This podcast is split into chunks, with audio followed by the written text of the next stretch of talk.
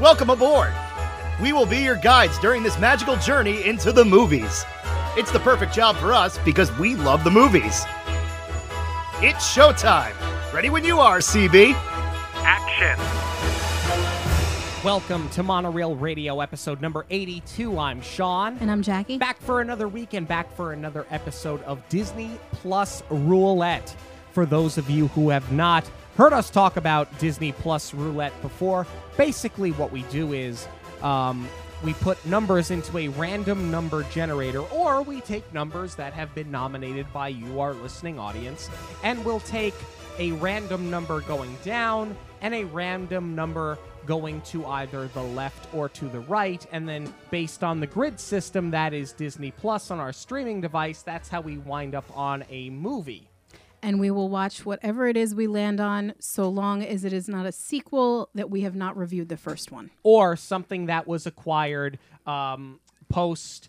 Fox acquisition. It needs to be an actual Disney film. And so, far, it's been pretty kind to us. We've Yeah. gotten Blank Check. and Iron Will. Yeah. Yeah. And we love Blank Check growing up. That was a Iron big state. Will. Yeah. But that was a first viewing for both of us. So it was also, um, you know, th- these days are going to come where you get something that neither one of us have seen before, and that's sort of where the fun of this comes. So this week we landed on Escape to Witch Mountain, which I know has a big cult following.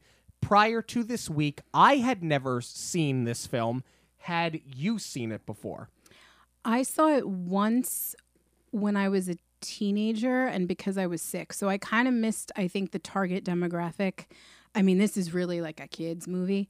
Um, but yeah, it was one of those things where it came on and I just didn't have the strength or the energy to change the channel. How many movies have you seen that way? And I don't mean you personally, I mean you as the general audience, people listening to us. How many people have seen a movie because they didn't have the energy or the wherewithal to get up and change the channel? Do you know how many Three Ninja movies I've seen that way? I only thought there was one. No, there were multiple. I know this because I used to get the flu every year. It's how I ended up seeing the Lord of the Rings trilogy. That's rough. Yeah, unlike Lord of the Rings, this didn't make me pray for death. that's how I saw, and I mentioned it when we um, reviewed the film on our show. That was how I saw Emperor's New Groove for the first time. I saw it when I had the flu and could not reach the remote control. But that's a win. You That's a win. turn that off. That's a win. Was this a win? We're about to find out. The film opens with Tony and Tia Malone as they are being placed into an orphanage, and we see that they possess psychic and PKE ability. They also communicate using ESP, but it seems that Tony's harmonica is his tool of choice, whereas Tia sort of just materializes things in her mind. She also carries around a star case that she has always had, um, but neither child has a clear memory of their early childhood. Hello, Walty. the dog has now jumped up into my lap. come here. Oh, little boy. We're all getting a little stir crazy with the quarantine, aren't we, buddy? Come here. Well, while on a field trip, they meet Lucas Deranian um, after Tia saves his life following a premonition of a car accident. Basically, she sees in her mind that a tow truck is going to swerve off the road and hit the car that he is traveling in. He has a chauffeured car. And she tells him not to get in the car. Lo and behold, here comes the tow truck, whacks the car, saves his life. Deranian tells his employer, Aristotle Bolt. Yes, that is his actual name, Aristotle Bolt about this premonition and about the children that saved him. And Bolt tells Deranian to obtain the children at all costs so that he can exploit their powers for his own financial gain. That is a sentence I just said out loud. Deranian tracks the children down at the orphanage, poses as their uncle, and adopts them. Again, this is a sentence I have said out loud as an adult. They move into Bolt's mansion and are bribed with candy, toys, and riding lessons, all while Bolt monitors them on hidden cameras. This is an actual movie. Again, I'm not making any of this up. um, when they find out what's happening, they escape the house along with their cat Winky and Stowaway in Winnebago, being driven by Jason O'Day. The children also realize that Tia's star case is actually a map, while also having flashbacks of a shipwreck that left them orphaned. O'Day finds them the next day and initially wants nothing to do with them, but over time he softens his stance on them and agrees to take them to what turns out to be Witch Mountain, which is the destination that they have found at the end of the map on her star case. As they're being chased by Bolt, Deranian, and basically anyone that they can bribe to catch the children, they begin to have more vivid flashbacks and realize that they were not shipwrecked at sea as they originally thought. However, they are extraterrestrials who survived a spaceship crash and that the stars on Tia's star case is a symbol of their home planet. They eventually find their way to Witch Mountain, where they are reunited with their uncle Benet. They leave Winky with O'Day, who promises to be on the lookout for more children from the planet because evidently there were a number of people that escaped from the planet and crashed on the planet Earth and they help them or and he promises to help them find their way back to Witch Mountain. Witch Mountain? Witch, Witch Mountain. Mountain. Witch. Not wish. Witch. I didn't say wish. You said wish earlier today. Before the mic was on, it doesn't count. Witch. I think it is worth noting, though, that this was adapted from a book. Yes. And that's probably why when I saw this, I paused to watch it because I recognized the title. Obviously, this movie was from 1975, so when I was a kid, I you know I didn't know it, but it was a very familiar title. And you know, like you mentioned before, it does have a cult following. The Rock even did uh, a remake Race of to it, Witch Mountain. Yeah. or remake, sequel, reboot. it was a remake.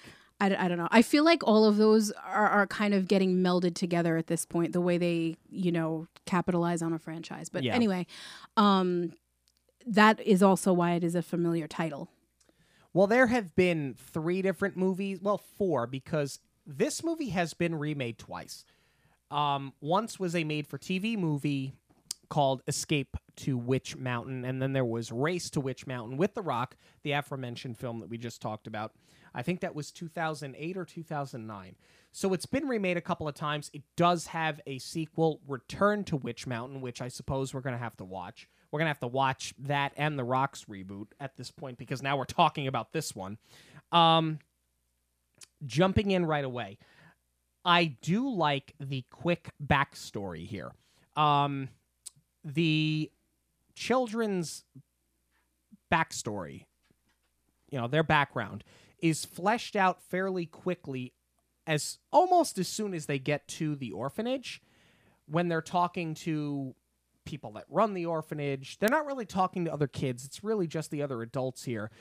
And they quickly launch into okay, you're orphans, your last name is Malone, you don't really remember your parents, blah, blah, blah, blah, you blah, were blah, in blah foster care. You really liked your they foster parents. right? And they lost the foster Yeah. parents. So out of the gate, they jump into it very quickly. So you sort of get this false sense of security that the movie is going to be paced very well from the jump. Yeah, I agree with you there because it's not a bad setup.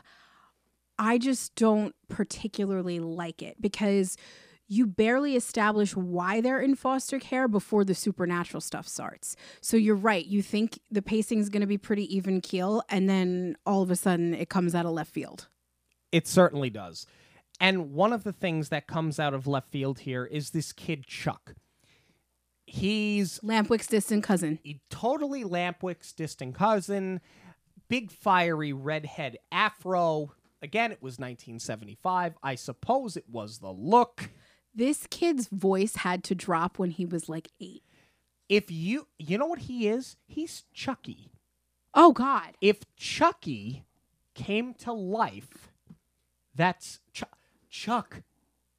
Oh my god. I'm just having a premonition right now. Chuck is Chucky the doll. He's the good guy doll. He Might looks be. just like him. He's got the overalls. the creepy delivery of every line because that that's what strikes me most about this kid is that his voice is so much more mature than than the age that they're supposed to be. Yeah, because they're they're supposed to be about eight or ten years old. Right. And I mean, granted, you're going to cast older than the role. Okay, fine, but it it doesn't fit at all. Right. And this kid is sort of bad for the sake of being bad. You don't get any backstory on him, which is not necessary because I don't think backstory on secondary characters is necessary. But he's very much a trope. Right, because they're in an orphanage and he's got a chip on his shoulder. Right. So he's a bully exactly. For no apparent reason. He's just a bully. that picks on the new kids. Right. And obviously, these new kids are exceptionally strange because they can jump very high and float in midair. And I want to talk about that for a minute. Chuck gets what's coming to him. For first couple of scenes, Chuck is being obnoxious towards Tia and Tony. And we see them playing baseball, and Chuck hits a baseball farther than no kid his age should hit. Let's just put that out there.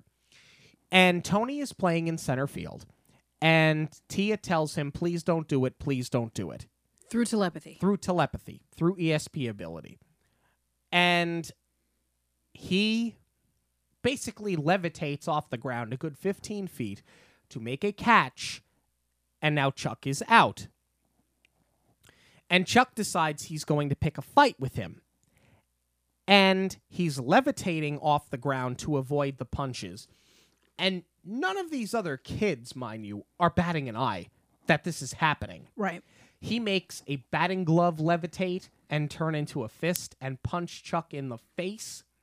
And then Chuck goes to throw a punch, and through levitation, Tony lifts up a baseball bat and Chuck punches the baseball bat and injures his hand.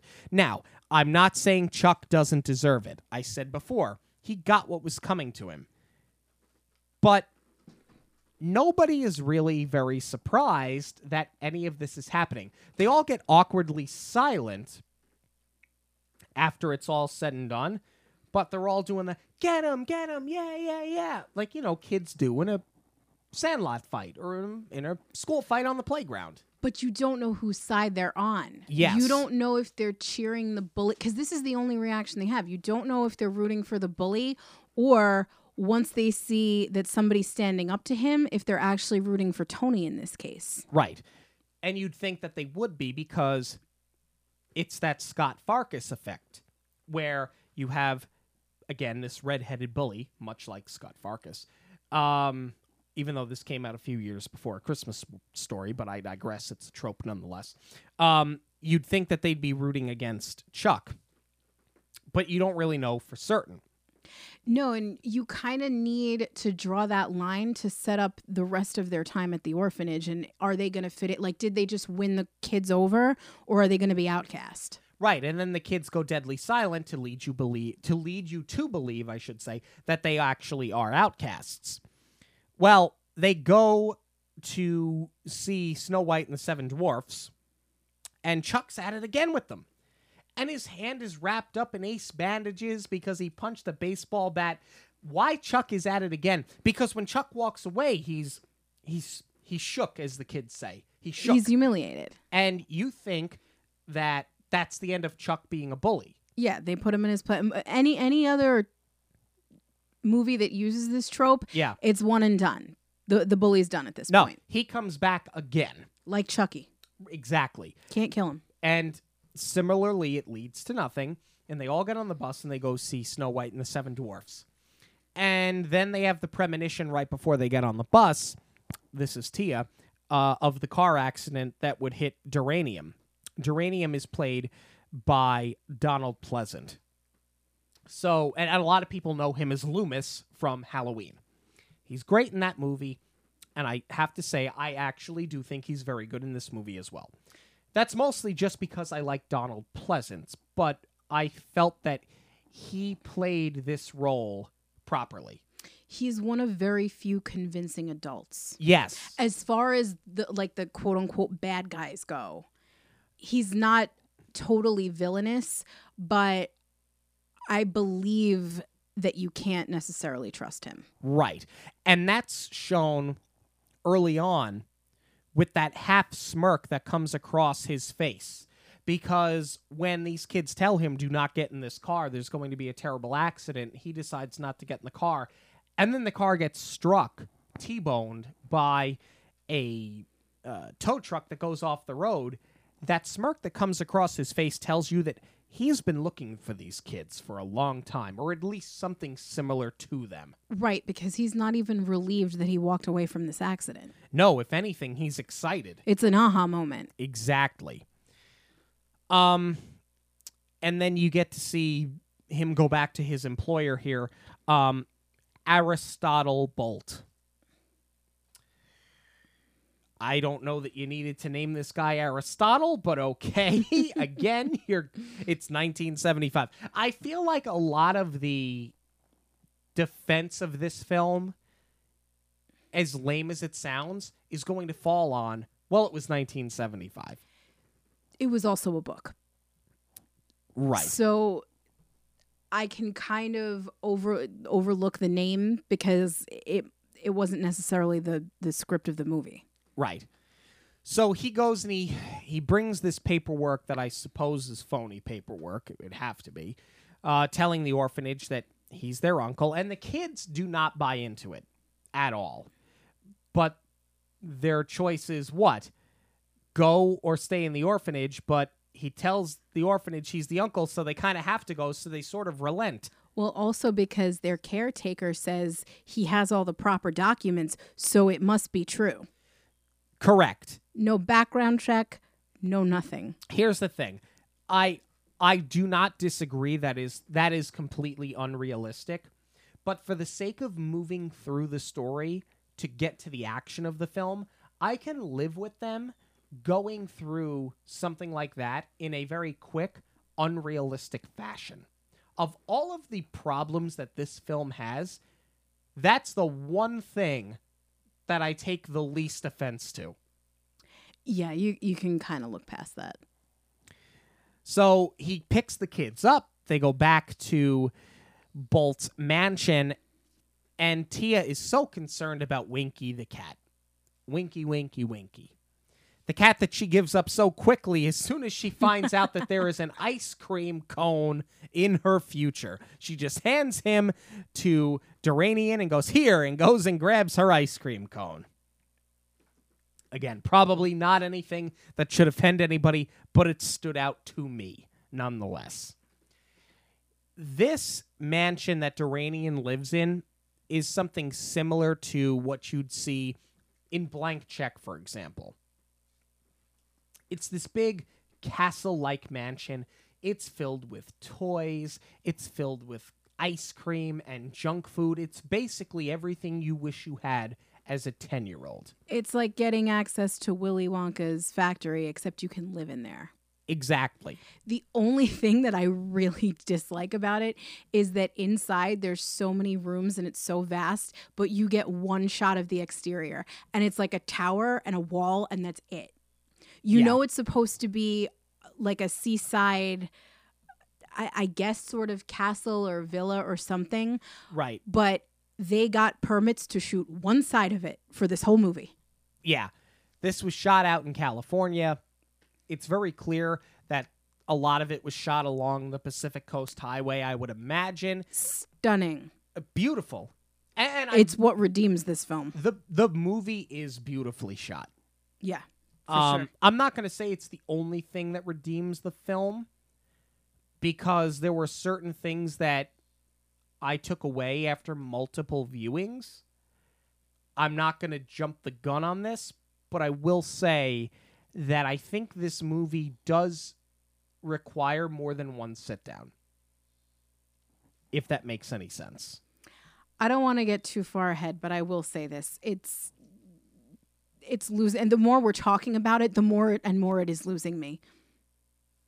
interesting very interesting so anyway um there's a scene here where now we've seen that um, the children are being watched by Bolt through closed circuit, as he says, the hidden cameras in the house, and the kids are using their powers to make puppets dance, and they're dancing with the puppets as well, marionettes, right?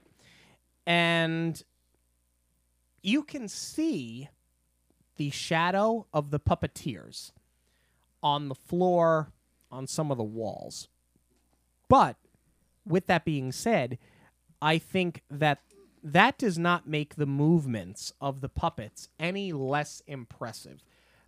I do appreciate in this film the practical effects because this is very primitive CGI.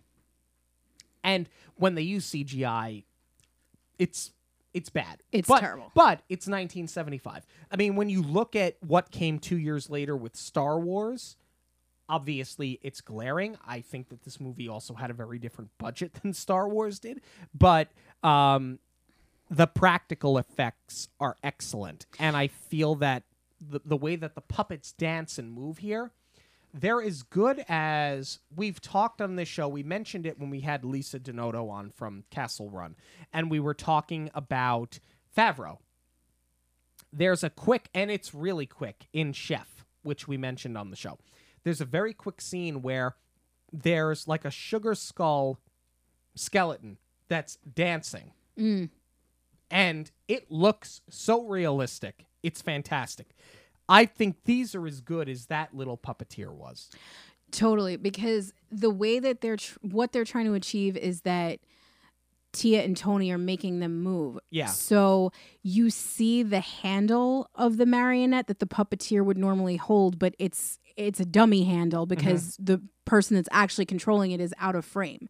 So to achieve that is really impressive. The shadows it makes it kind of sloppy. That's bad, but that's really more on the cinematographer than anything else for not catching the way that the light is hitting them. Right. Um, but other than that, yeah, the practical effects are really good. Like the baseball scene that we were talking about before, um, that's all really clean. That's really well done. And um, Tony has the premonition of this home before they go there Yes. and he draws on a mirror with a crayon and that's actually really impressive It's excellent. it it's really cool looking the way they pulled that off I mean, there's only one or two instances where you see the strings, but again, the defense of that is it was 1975. Like, I don't think people are valuing the fact that it was 1975. I mean, think about it. The first talkies had only come out like 50 years before this movie did. When you think about cinema in general, right this was very, very primitive. This was less than 40 years after Snow White came out. But at the same time, this was about 10 years after Mary Poppins, and Mary Poppins is flawless. That's where you, you see a movie like this and you said nothing against him, especially because he has recently passed away. This is the difference between Walt Disney and Ron Miller. Now, Ron Miller at the time was the studio head. I think he was the executive producer of this movie. And Ron Miller had a lot of hits when he was running the company. He had a lot of misses when he was running the company. But that's the difference between a Ron Miller and a Walt Disney is the difference between Mary Poppins and Escape to Witch Mountain. You want to talk about poor cinematography. Let's talk about the daring escape that they made in the middle of the night. That was also in the middle of the day. Oh, God. I I mean, I don't have anything. It is so clear that it is the daytime, and I guess they used tarps or canvases to try and block out some of the sunlight to make it look dark. No, because it's not even dusk. I mean, look at the background. See, No. It's the middle of the day. And you're you're talking about working with children and animals because there's a horse in this scene. Right. You can't cheat this by shooting either at the crack of dawn or as the sun sets and and using your natural light because the hour that you're going to get either way is just not enough to pull this off. Yeah. but it may have been worth trying.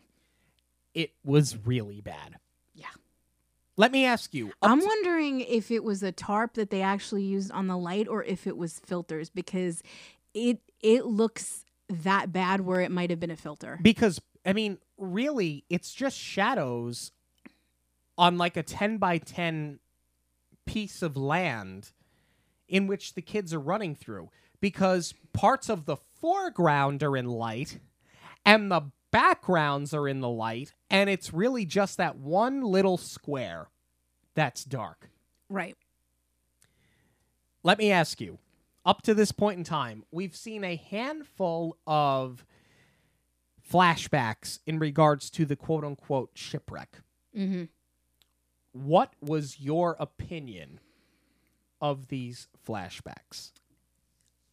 This is where it really starts to lose me because I don't think and this this is not exclusive to this movie. I don't like any movie that uses visions as a plot device because it does nothing to move the story forward. I, I mean, it does, but it's like you have to clue the audience in at some point. So if we had seen this shipwreck in the beginning of the film and knew what they were working towards, then okay, you're walking the audience through this and and the kids are catching up, but like you can't have the audience ignorant to what is going on. Agreed. And it also just because of the way that it's done in this film, it makes it very confusing. Not only does it making make it confusing, but it slows the pace of the movie down. This movie's only an hour and 38 minutes long, but it feels like a two and a half hour movie because I said before that I liked out of the gate how they knocked out backstory very quickly with a few throwaway lines and conversations with people at the orphanage. It feels to me, and maybe this is because we've had a lot of large doses of it lately, it reminds me of Lost quite a bit. Now, admittedly, Sean and I are way behind the times. We had gone on our honeymoon to Oahu, and you can visit when you're there the Kualoa Ranch, um, and it's where they shot Lost. They shot the new King Kong, Skull Jurassic Island there, Park. and yes, most notably Jurassic Park, and uh, Fifty First Dates too, which is a Yeah. favorite of mine. But anyway, um, we had seen all these locations and we had seen like maybe a season of the show in real time when it was airing on ABC. And we were like, oh, now that we've been to all the sets, we have to go back and catch up with it. So, anyway, that's been our binge even before the coronavirus. So, we're going to hopefully knock the rest of it out soon because I need to be done with it. yeah, Lost has lost me. So I think part of my gripe with this film, so I don't want to be too harsh on it, is that I've had too much visions and confusing and and uh, timelines that are Yeah. disjointed. Yeah. So this was not the best thing for roulette this week. it these these jumps these timelines they sort of just jump in at random and you see these little clips and without knowing anything about it it certainly does slow the pacing of the movie down because otherwise the movie is paced well until we get to all of these flashbacks I, I i i think the movie is paced just fine until we get to these flashbacks i think we jump right into these kids have esp um, do we know why they have ESP? No. Do we know where they're from? No. But with proper backstory, that gets fleshed out over time. But because you're throwing these snippets in, and at times they're very drawn out, the problem is it's the same snippet over and over again. It's them floating in the water. So you're not seeing anything new. Right, and that that's what I'm saying too. Aside from the fact that we don't see what happened and we know what it is that they're they're working towards, we're not getting any clues as we go along to piece this all together. it slows the movie down. It kills the pacing of up to this point what I believe, and you disagree, but what I believe has been paced fairly well. More exposition and faster edits at this point. We talked about animals before. I want to talk about my spirit animal for just a second. Okay. And I'm jumping ahead because we're not really dissecting character, but there's not a lot of characters in this movie anyway, so I don't really care. And there's also not much to dissect. No, but I want to talk about my spirit animal, Jason O'Day, Okay. character I didn't know I needed in my life. he's snarky. He's jaded. He's over it. He is what I aim to be like. I'm not even going to say in 30 years, in five. He's He's- also a widow who drives around the country in his camper. You want to rethink that one? Well, you could just join me in the Winnebago. But when the kids come in and he realizes that they're duping him, he calls them land pirates. Everything about him is just perfect. I love every bit of dialogue that comes out of his mouth. He's a He's the curmudgeon. mo- he's a curmudgeon, but Donald Pleasance is probably the not probably. He is the best actor in this movie. I like O'Day more than I like the kids. O'Day is more connected to the role. He might not be the best actor if we're talking about career overall, but for this film, I believe him the most. I agree. Jumping ahead a little bit here. The Longview sheriff. He's one of the people that is being bribed by Aristotle Bolt. Because again, we're not going to be quite on the nose enough. We're going to name him Aristotle Bolt. The Longview sheriff is one of the people that gets bribed. And he's having a conversation with the angry mob of gentlemen in flannel with who are shotguns. so on board and completely unmotivated. it's it's just like Silver Bullet. If you've ever seen the movie Silver Bullet, it's based on a Stephen King novel. It uh, stars Gary Busey and I think one of the Lawrence kids actually. Oh wait, no. No. It was that was um that was Or was Corey it- Haim. It was Corey Haim and Gary Busey. That's I thought it was Elijah. Uh, no, I'm thinking of the one with the the wagon. You're thinking Radio Flyer. Yes. No, no, no. This is Corey Haim and Gary Busey. Which You should be sold on Gary Busey. Th- but joking aside about Gary Busey, great movie. If you've never seen Silver Bullet, that's one that I, I really think people should go ahead and watch. I love Silver Bullet, and, and the same goes for Radio Flyer, but only watch Radio Flyer if you want to cry. Um, but you have that similar flannel shotgun mob, and the Longview sheriff says they're on their way to Witch Mountain.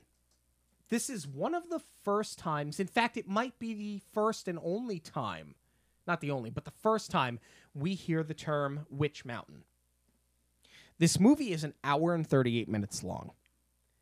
You hear the term Witch Mountain at the hour and 10 minute mark. You got very specific with this. An hour and 10 minutes into an hour and 38 minute movie. The title attraction, for a lack of better term, the destination, the end game. Only hear it for the first time with 28 minutes left in the movie.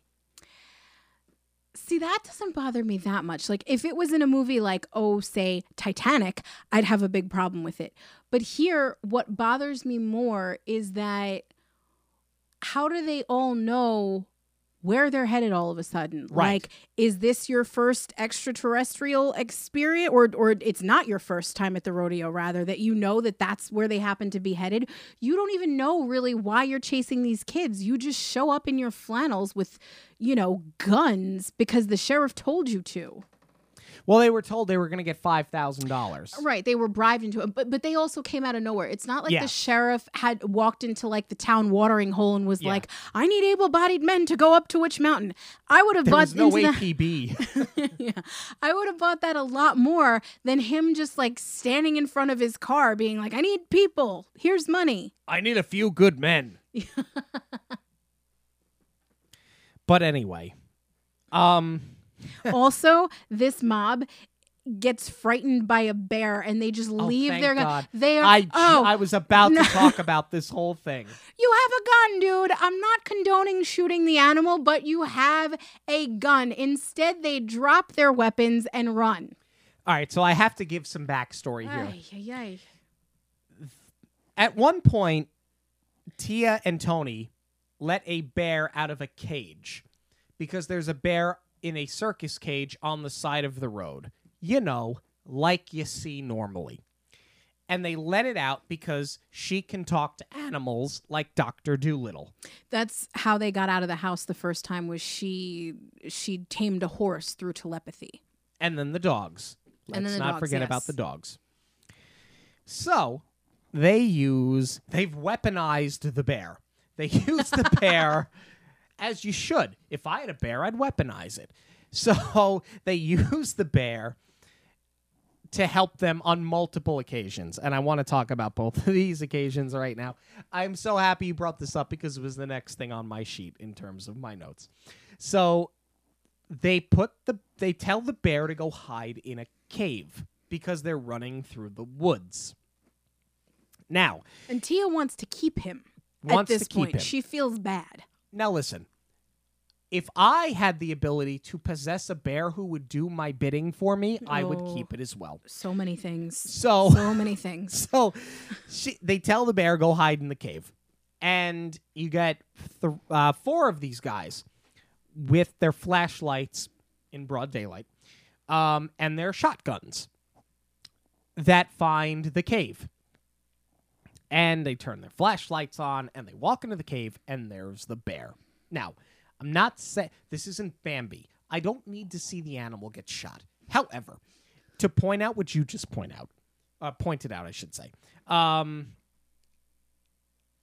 they just drop the guns and they run. I understand this is a family film, although it didn't stop Walt Disney from shooting Bambi's mother. Um, and I understand you're doing this for comedic effect. However, there's you can't be that surprised as a hunter with a shotgun and a flashlight Heading up into a mountain. into a cave. What did you think you were going to find? I kind of feel like that's why you have the guns with you. Because what else were you going to do? Shoot, Shoot the, the kids? kids? No. But I digress. They drop the guns, they run. Now, the next time Tia and Tony weaponize the bear, again, not a phrase I thought I'd ever say in my adult life, is when they have the bear go sit in the Lincoln Continental that Deranian and the other chauffeur are traveling in because they have now gone to O'Day's brother's house because, of course, his brother has a house en route to Witch Mountain. And they go there to hide and are found out. Well, why are they found? Because, as much as I like O'Day, you are an elderly gentleman driving a green and white Winnebago. We're not traveling all that far. It is not a ve- it's it's not like they're well they're in a black Honda Accord. no. This was a product placement vehicle. It's not an inconspicuous way of traveling. You're in a Winnebago and you're not going all that far as I just said. Nobody should make this many pit stops and tempt the hands of fate. Right. Yet they do, up to and including stopping at his brother's house.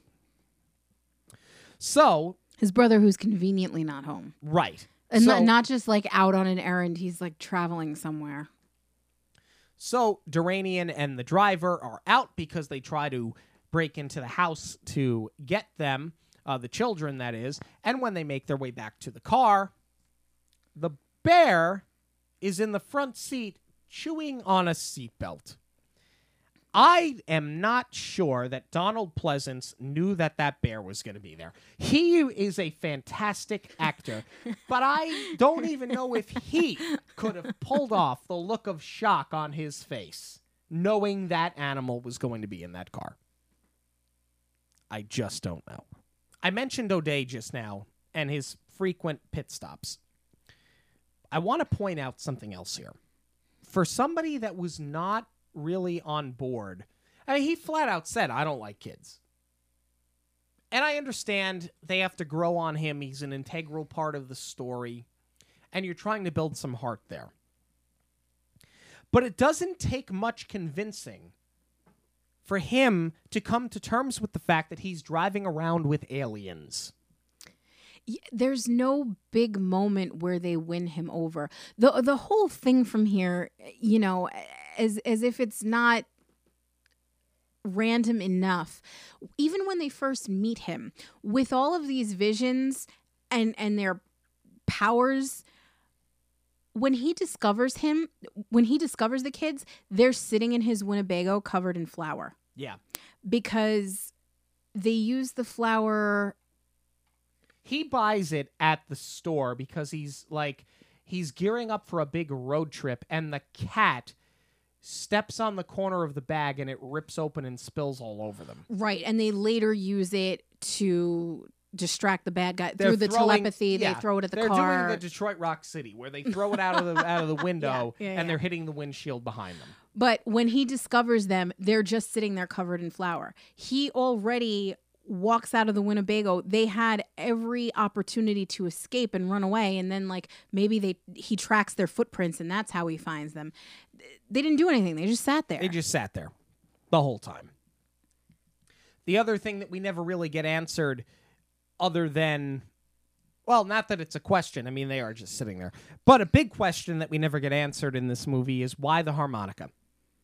Tia possesses the ability to have these visions and they can communicate through ESP, but they never explain why Tony needs the harmonica to accomplish any of his goals while using his powers. No, and they allude to it because he says my powers aren't as strong as Right. yours, but we just don't know why. That It- she's the one with yeah. all the visions. It never gets fleshed out.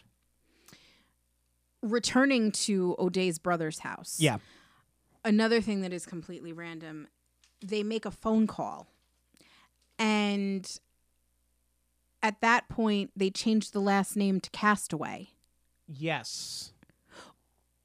Or that's not the only point they do it. There there is a point where they're almost caught. They do it with the sheriff and they yes. tell the sheriff. Yeah, yeah, yeah, that the name is Castaway. Yes. completely random that we don't even see that as a part of her vision and if we're supposed to connect those dots because they were in some sort of crash in the water that that's way too much of a reach Right.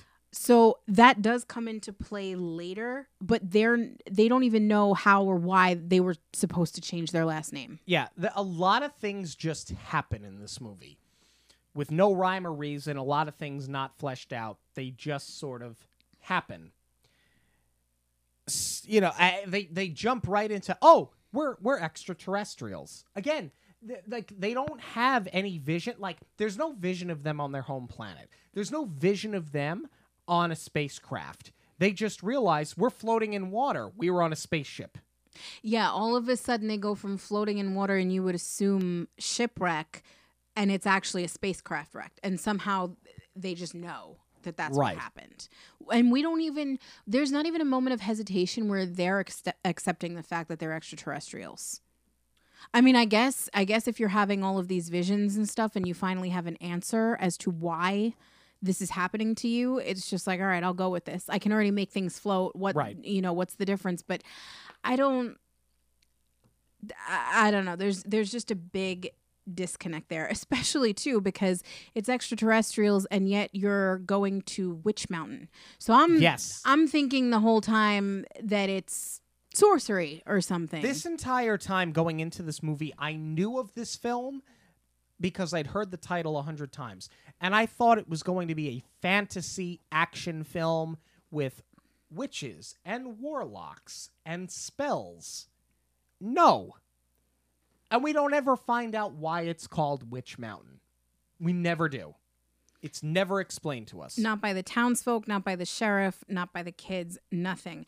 And that's why once they finally get there and their ultimate escape into the spacecraft, is just so ridiculous and far fetched. I mean, like we're already on board with with all of the the randomness throughout, but like there is nothing about the end scene that ties this all together. I want to talk about the end scene here.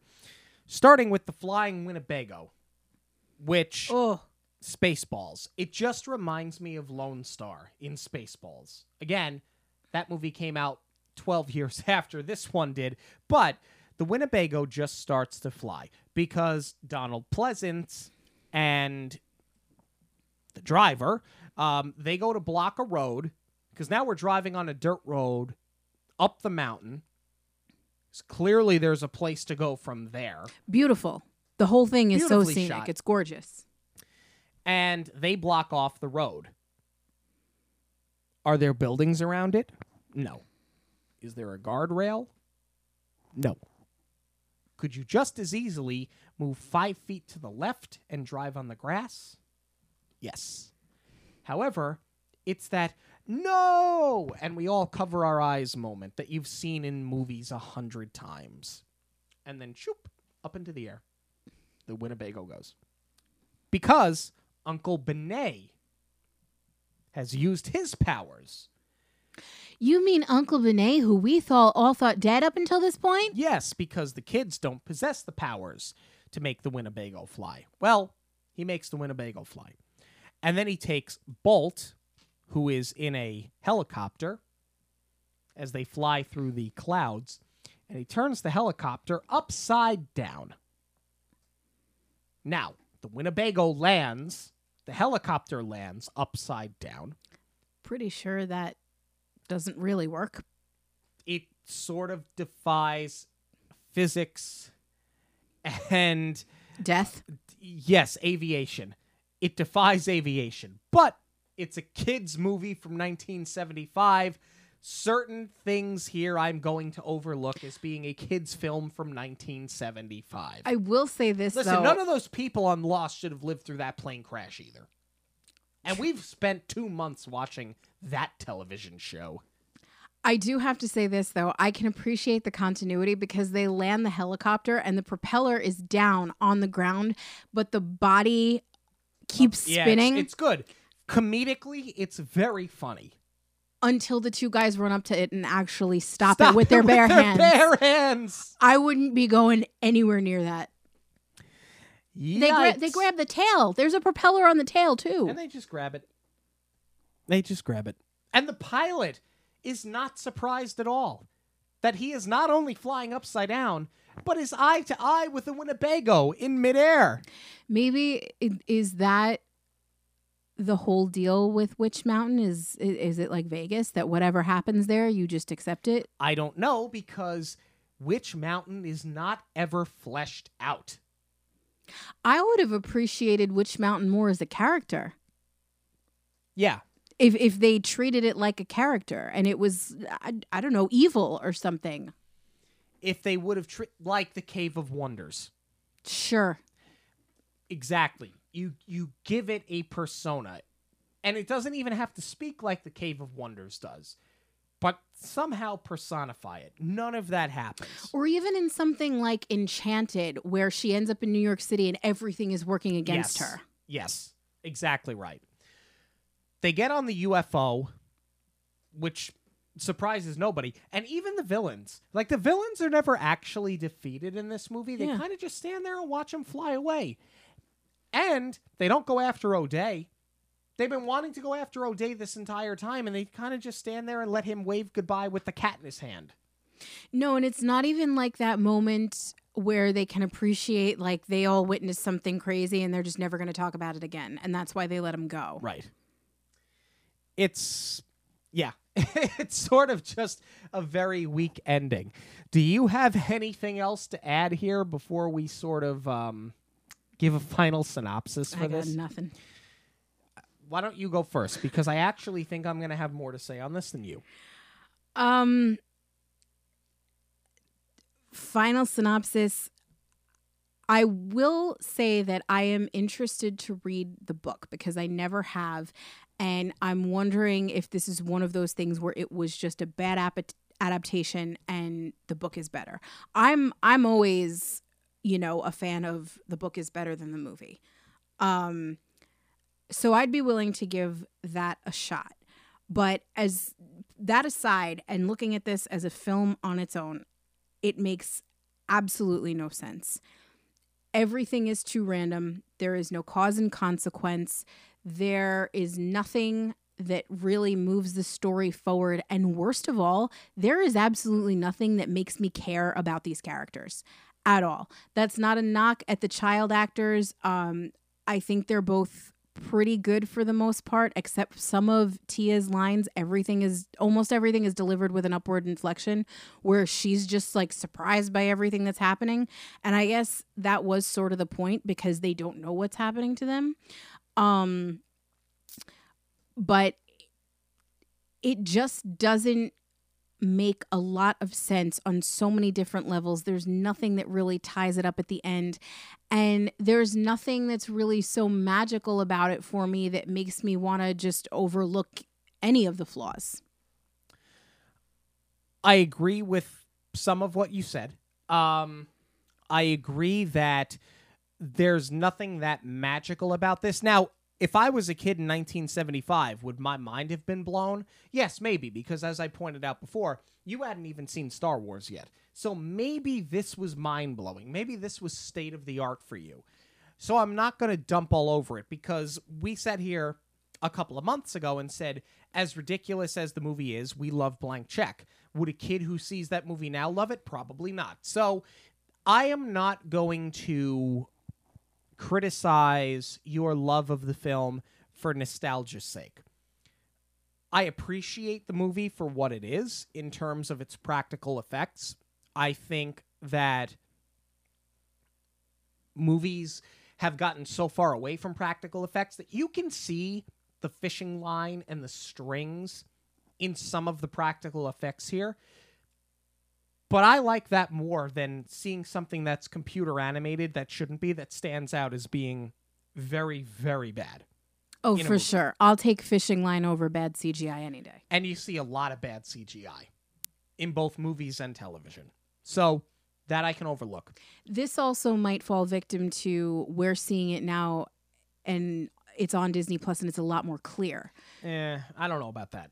I mean, I, I, I don't think I, I think that what you're saying is valid because you're watching something with primitive effects on a digital medium. But I feel like if I watch this on VHS, it would probably still look the same way. I don't know. I don't think it would stand out quite so much. I think that Disney at the time was spending a lot less move uh, money on their movies, you know, in terms of their budget. Um, but like, I don't love Pete's Dragon. You do. And you can sit because we reviewed it, and you sit there and say, "Does the movie hold up?" No, but I still love it. So I feel like there's an audience there that's going to say the same thing because I don't think that this movie holds up, which is a shame. Because do I like the overall story? Yes. Do I like the overall characters? Yes. But is the movie paced very well? No, because it starts off being paced fairly well, but I think these flashbacks slow it down. I think that, you know, listen, I can suspend a certain amount of reality. And I don't need every single thing in a movie to be fleshed out for me. However, this is one of those movies that when I watch it, I think to myself, if you haven't, re- they're just assuming you've read the book, right? How many movies get made that are based on a bestseller and they jump certain things and they ignore certain things because it's assumed that you have read the book? Harry Potter does it lot. Exactly right. Because I have read one Harry Potter book. I read it three years ago. And up until that point, had not cared about Harry Potter, had not read Harry Potter. And I had been critical of those movies, to which you said to me, Well, you need to read the book. And I said, If I go see a movie, I should not have to have read the book. I'm there to see the movie. Don't just assume that I've read the book. And I think that that happened here. I think this vic- this movie is a victim to assuming people have read the book. I think it's a victim of relying too much on certain flashbacks to flesh out too much backstory. And at times, the movie is not motivated at all. The characters are not motivated, the storyline is not motivated, and it's left with more questions than there are answers. Do I like the movie? It's okay. Do I like the movie the more I watch it? Yes, that I will say. The first time we saw it, I said, This movie's garbage. I'm not looking forward to watching it a second time. Because I knew what to anticipate watching it a second time, I like the movie a lot more. Is this a movie that has a ton of rewatchability for me? Absolutely not. Would I watch it again to see if I can take a little bit more out of it? Maybe, but after a third viewing, is this a movie I'm going to watch again? No. If if I'm sitting there and it's it's a Friday night and I'm in quarantine like we are, and I, I got Disney Plus and a glass of wine, which I normally do, is Escape to Witch Mountain the first thing I'm going to put on? No chance. But for some of you, it might be. And I want to hear from you guys. And I'm sure Jackie does too. Have you seen this movie? Do you love this movie? Can you defend this movie? You can let us know on Twitter, Instagram, and Facebook at Monorail Radio. You can also email us, monorailradio at gmail.com. In terms of news this week, not a ton out there for obvious reasons. However, they did announce this is Disney, of course, that Onward is going to be released on Disney Plus on April the 3rd. And I think That's that a this- Friday. It's a Friday. It's very significant because this is a movie that, as of two weeks ago, was still in theaters as a new release. Um, so it's clear that they anticipate that this is going, the situation that we're in right now, is going to carry on for quite some time. Um, and uh, I think that it's, I think it speaks volumes in regards to the decision makers at Disney because they could have just as easily held on this. They could have put it as a digital purchase opportunity on a multitude of streaming platforms, and they have. Let, let's not say that they haven't. But rather than sit on that for a couple of months and try to force people into buying the film, they're really only sitting on it for a couple of weeks. And I think that that's significant because they recognize the fact that there are people out there who don't have jobs and are not going to have jobs to go back to, especially if you work for a small business. So those people with families have already paid the $6 a month for Disney Plus. So to make this available for free, excuse me, I'm, I'm my voice is kind of breaking a little bit as and I'm not I'm not ever too proud to admit anything but I'm um it's at times it's emotional to think that Disney is willing to do this because this is less about the bottom line because at this point there is no bottom line. The bottom line is gone because the theatrical release is over. And they're making this available for families that otherwise cannot afford $10 a head to go to a movie theater or cannot even afford the $25 to buy a, a, streaming uh, copy or a Blu-ray copy and, and to say, hey, if you're willing to wait three more weeks, it's going to be available for your $6 a month, I think is um, commendable. I really do. I agree. Um, I think this is an act of kindness and Disney trying to shed some light in a very, very dark time. Um, with regard to everything else that has been pushed back, I don't see Mulan going straight to Disney Plus. I don't see Black Widow going straight to Disney Plus because I think part of it and and it's not this is not meant to spit on what Disney has done, but they already had their opening weekend for this film, so they got their box office numbers, but now they're going to take a bath on the rest of the theatrical run. And I think that the other thing is that they are keeping in mind that the economy is going to hurt because of this. And in the grand scheme, nothing is going to hurt more than the parks.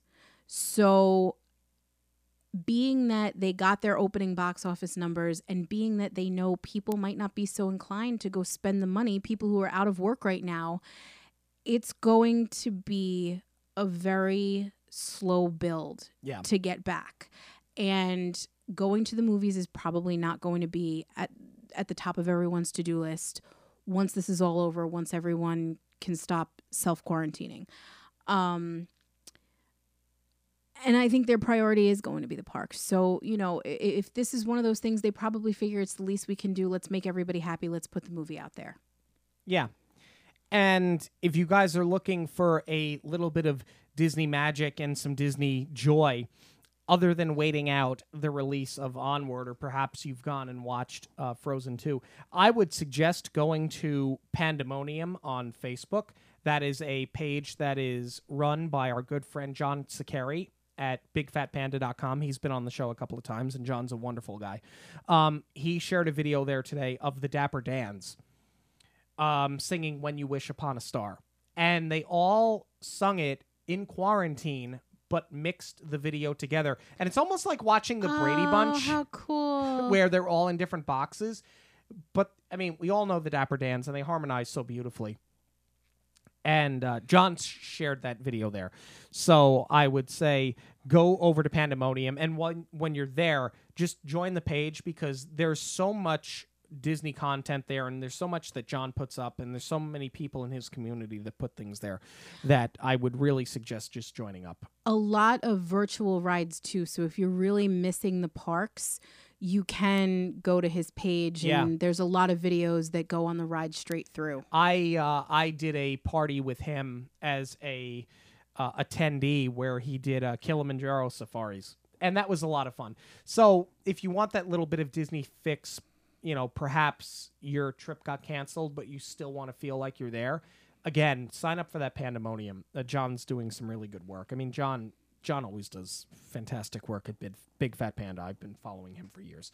While we're on the topic of, or let's swing back to the topic of Onward. I should say. Um, we did a virtual viewing party on Facebook Live on the Monorail Radio group, facebook.com slash monorail radio. We did a virtual party for Frozen 2, and we had a really good time with it, and you guys had a blast with it. It was so much fun. Uh, so thank you to everyone who joined first of all because we we had a blast and we weren't sure we wanted to do something that kind of brought us together and and did something that you know we could involve the community in while everybody's stuck at home Yep. um and you know we weren't sure how people were going to respond we weren't sure if it was going to be like a one time thing but we had so much fun doing it uh, we definitely want to do it again and we're going to with the release of onward which we did get to see in theaters we were lucky enough to make it to that uh, before all the theaters started closing down Right. So on Sunday, April the 5th at 7 p.m., we are going to do another streaming party where we watch Onward on Disney Plus, and we invite you guys to queue up your version or your copy of Onward on your Disney Plus as well, or maybe you bought the uh, you bought the digital copy for your family ahead of time and uh, just queue it up and you guys can watch it along with us. It's sort of a live commentary. We're commenting on what we see as the movie is playing live, and we're also reading your comments out loud and letting you guys sort of communicate not only with us but also as as a community with each other. And it was so well received, and we were so blown away and so thankful for everybody that joined us for Frozen 2 that we kind of decided in the middle of the episode and we we said it out loud. Okay, we're going to go ahead and do this for Onward. So keep an eye on your social media. Make sure you're following Monorail Radio on Twitter, Instagram, and Facebook, specifically Facebook because we're going to do the uh, party there. But we're going to go ahead and in uh, create a uh, create an event uh, probably by the end of today, and uh, you guys can go ahead and join. And please invite your friends and family. We're also going to let you know what cocktail we will be enjoying during this viewing. Um, if you are of age, we did have frozen drinks during Frozen. So this time we will post a cocktail that way we can all join the party together if you want to enjoy a beverage we can we can kind of have the same one or you can sit there and enjoy a mocktail or a soft drink or a juice, whatever it is, if you are not of legal age, or maybe you don't drink, and that's okay. Um, this isn't about us tying one on and having fun. It's just about, well, what can we all do together to just have a few laughs and enjoy a film? So we're going to be doing that again on. Uh, I just mentioned it, and I'll mention it again on Sunday, April the fifth at seven p.m. Please make sure you keep an eye on Facebook.com/slash Monorail Radio for that event. because we're going to be putting that up there uh, certainly by the end of today. Thank you guys so much for joining us this and every week on Monorail Radio. Don't forget to hit the subscribe button uh, on your podcast platform of choice and also to leave us a review on your podcast platform of choice and on Facebook as well. For Jackie, I'm Sean. Have a magical week, everyone. On behalf of Monorail Radio, we'd like to thank you for joining us. We'll see you at the movies, the stuff dreams are made of.